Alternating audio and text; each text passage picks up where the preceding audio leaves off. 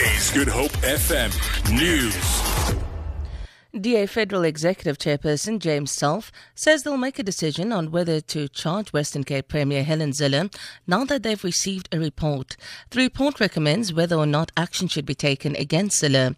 DA Federal Legal Commission Chairperson Glynis Breitenbach has confirmed that she met with Zille yesterday to hear her side of the story. The Legal Commission is investigating whether Zille's tweets, in which she defended colonialism, breached the party's constitution. Selfe explains the procedure uh, Advocate Breitenbach write a report to the federal executive stating whether or not she believes there are prima facie grounds for a charge of misconduct, and if so, what those charge or charges should be. If the federal executive accepts the report, it then refers the matter back to the Federal Legal Commission and asks the Federal Legal Commission to set up a disciplinary panel.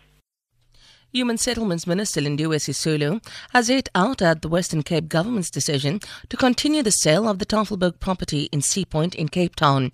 The provincial government earlier decided to allow the sale of the property to the Phyllis Jowell Day School to continue despite protests by activists who wanted the land to be used for affordable housing.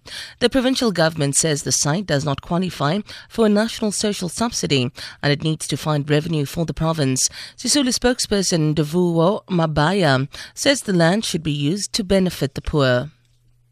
Basic Education Minister Angie Motshekga has lauded teachers and school managers for their efforts to improve the standard of education in the country.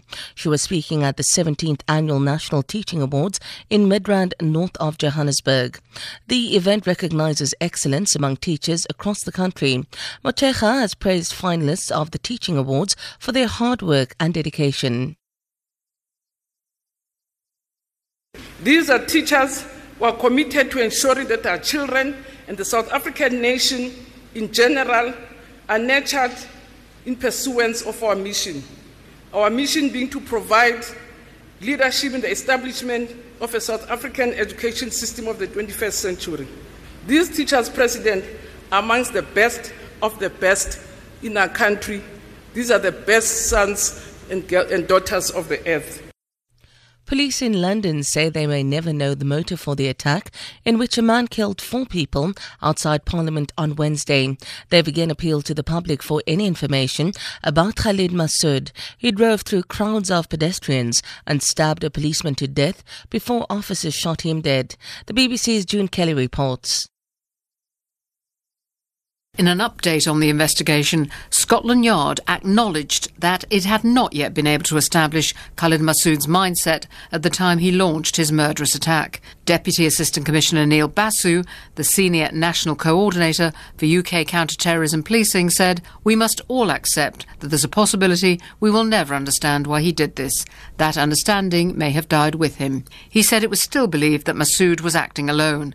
Of the 11 people arrested since, only one, a man of 58 from Birmingham, remains in custody. For Good Hope FM News, I'm Sandra Rosenberg.